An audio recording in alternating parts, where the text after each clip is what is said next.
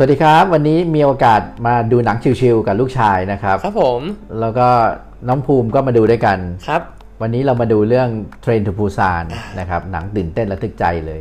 แต่ว่าดูแล้วนึกถึงบรรยากาศวันนี้มากเลยใช่ว่าใช่นะครับมันคล้ายๆกับช่วงนี้เลยที่มีโควิดขึ้นมาเนี่ย แล้วแบบในเรื่องเนี่ยมันเป็นซอมบี้คล้ายๆกันเลยเรื่องโรคระบาดเหมือนกันเนี่ย ก็ทำให้นึกถึงตอนนี้มากๆอะ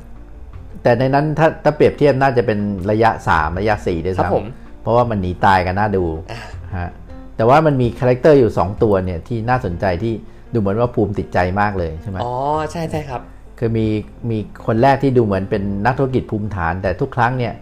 จะมองตัวเองเป็นหลักอะแล้วเวลาหนีตายก็ไม่สนใจชาวบ้านเลยอ่าอันนั้นก็เป็น character หนึ่งที่น่าสนใจ ครับผมกับอีกอันหนึ่ง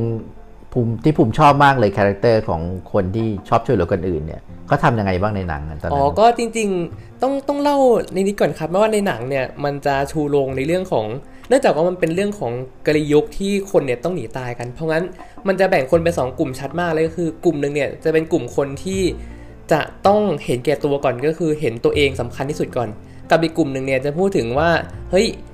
เราเนี่ยสำคัญนะ แต่คนรอบข้างเราอะสำคัญด้วยเหมือนกัน เพราะงั้นน่ะถ้าช่วยเหลือเนี่ยต้องช่วยคนรอบข้างด้วย เพราะงั้นสองกลุ่มเนี่ยมันจะเป็นสองกลุ่มที่แตกต่างกันมากเลย แล้วมันจะส่งผลให้เรื่องนี้สนุกขึ้นมากเลยเพราะสองกลุ่มเนี้ยมันจะโต้วาทีกันทั้งเรื่องเลย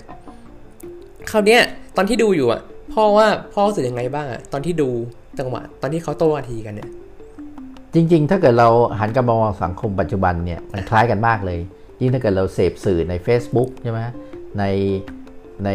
หนังสือพิมพ์หรือว่าข่าวสารต่างๆเนี่ยบางทีบางบางบางข่าวกระพือมาว่า เอ้ย เราต้องหนีตายแล้วนะ เราต้องปิดเมือง เราต้องทำนู่นทำนี่อะเราไม่ต้องแคร์ชาวบ้าน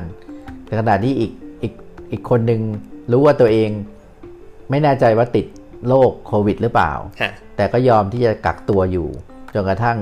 รอดปลอดภัยว่าไม่เป็นแน่ แล้วค่อยออกไปเดินเดินเข้าไปสู่สาธารณชนอ่า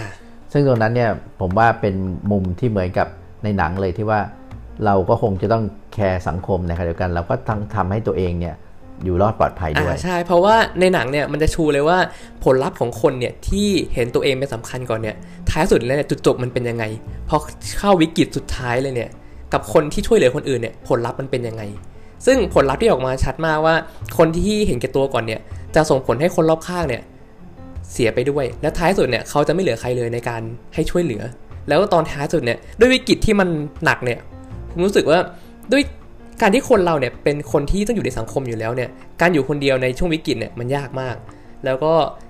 การช่วยเหลือคนอื่นเนี่ยมันทำให้เราเนี่ยรอดไปด้วยกันได้ อันเนี้ยผมว่าสำคัญมากเลย แล้วเรื่องเนี้ยมันโปรโมทตรงนี้มันได้ดี แสดงว่าเวลาที่เราช่วยเหลือคนอื่น มันก็กลับมาเติมเต็มหัวใจเราด้วยใช่แล้วก็เป็นการสร้างภูมิต้านทานของสังคมให้มันใช่ยกครับระดับด้วยกัน ครับผม ครับ